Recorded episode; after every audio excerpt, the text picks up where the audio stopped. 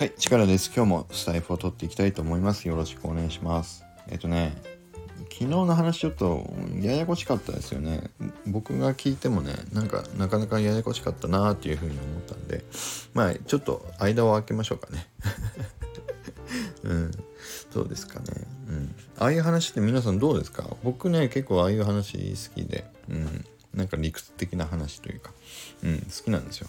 で、北ちゃんさんもよくあのスタイフでおっしゃってるけどまあもともと理系ですよっていうね北さんさんも言ってるけど僕ももともと理系だからやっぱりそういう理屈っぽいのがね好きなのかもしれないですよね。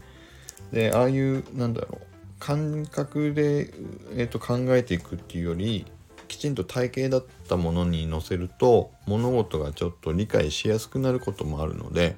まあ、たまにはねそういうのもちょっと思い出しながら NFT とか Web3 についてもねちょっと考えると面白いなーっていうふうには思ったんでちょっとあの囚人のジレンマについてね話をしてみました。うん、で例えばね、まあ、雑談としてちょっとあると囚人のジレンマの事例とかでちょっと調べてみるとねこんな事例もありましたよ。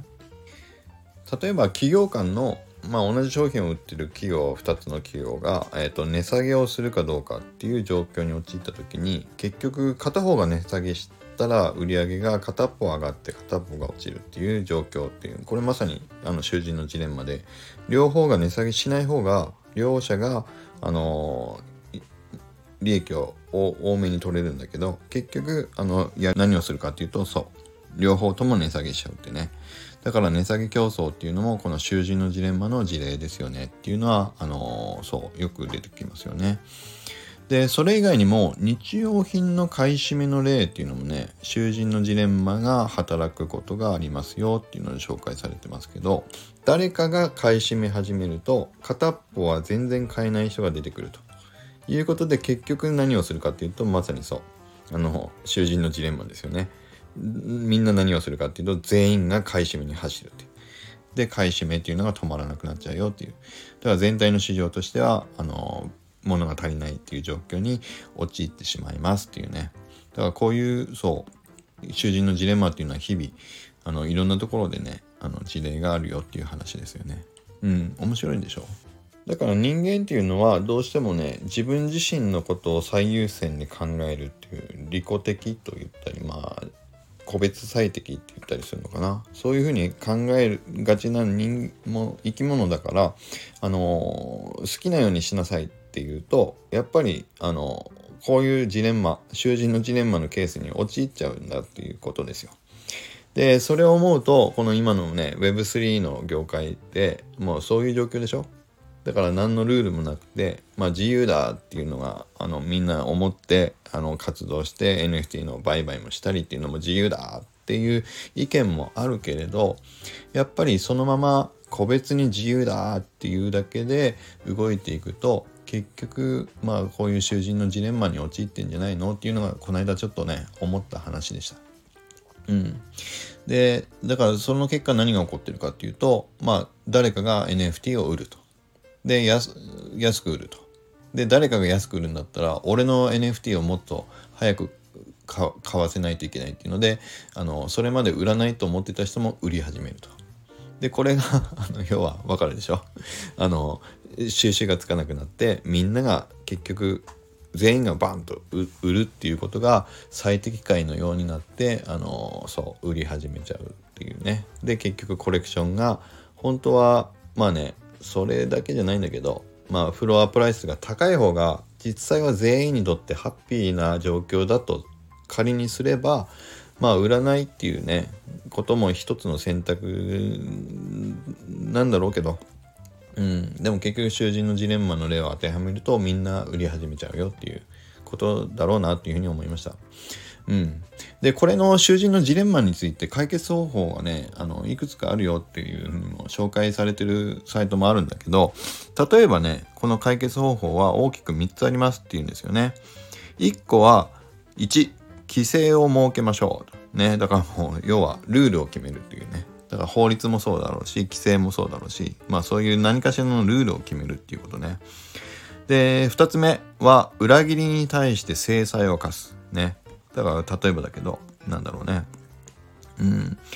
規制を設けるっていうのはなんかこう、法律まではいかなくても、例えば NFT を買ったら、まあ3ヶ月は売らないようにしようって、例えばそういう業界的にもう全部強制できるようなそういう規制を設けるとかっていうのも一個かもしれないしもう一個はそういう規制ができないんであれば裏切りに対して制裁を科すっていうのがまあ今言われてるようなガチョウ論争に関わってくるところですよね。うん、一回でももう即売りした人を見つけたらそこには制裁を科すよって。でもこれは要はだから思ったのは全体最適を考えてまあコレクションの運営を考えてる方がまあ池谷さんとか例えばね名前出しちゃうと考えているっていうことであれば僕はだからあの池谷さんを擁護擁護派とかそういうわけじゃないんだけどもこの、まあ、囚人のジレンマに当てはめるとまあ理屈は間違ってないことをやってるんだろうなっていうふうに思ったんですよ。で池谷さんは多分囚人のジレンマとかよくねご存知だろうしまあだからそういう意味でえっ、ー、と業界的なこう強制できるようなルールがないんであれば、まあ、全体最適を考えるとしたら、まあ、裏切りに対しては制裁を課していくっていうのは、まあ、理屈に合ってる行動されてるんだろうなっていうふうには思いました。でもう一個は3つ目のねこの囚人のジレンマの回避方法っていうとまあこれがやっぱりねできると一番ベストかもしれないけど日常的な協力関係を作っていって、まあ、信頼関係も作っていくと。で、さらに、まあ、情報も常にこう開示をしていくっていうのが一番、まあ、重要だろうっていうふうには、あの、書いてありますね。だから、囚人のジレンマで、もしその囚人自体が2人とも個別の部屋に入れられずに、まあ、常に、お前どうすると。裏切んの自白すんのっていうのいやしないよっていうのをちゃんと情報も公開できててしかも本当にもう信頼関係が日々にあるっていう状況であれば両方とも自白しないっていう風な選択肢は容易に取れるっていうことですよっていうねまあそういう話ですよだからやっぱりねあのそう信頼関係も必要だし情報を開示していってあの不安感を作らないっていうこともあの重要ですよっていうことですよね。うん、だからまあねそうそういう話でまあ今回2日にねあの連続で囚人のジレンマの話をしましたけどいやあの池谷さんがおっしゃってるガチホ論っていうのもえっ、ー、とね理屈としては僕はよくわかるなっていうふうなあの気がしました。うん、だからそういう話と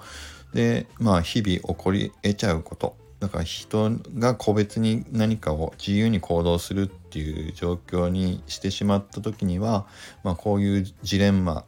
に陥りがちで、えーと、全体最適にならない、あのー、選択を人はしがちですよっていうことが、まあ、ずっとね理屈理論としてモデルとして、えーと言われてますよっていう話でしたね。うん。いや、面白いですよ。こういうのね、僕ね、好きみたい。うん。ただまあ、感情がどうかっていうのは別ですよね。うん。そうそう。だから感情と理屈は別だけど、まあ理解はできるなっていう話でしたね。うん。だからいろんな目線ね、前も話したけど、あの、片っぽのだけの、あの、見えるものだけが全てじゃないから、まあいろんな見方があるっていうことを理解していきたいなと思ったんで、こういう話もしてみました。はい。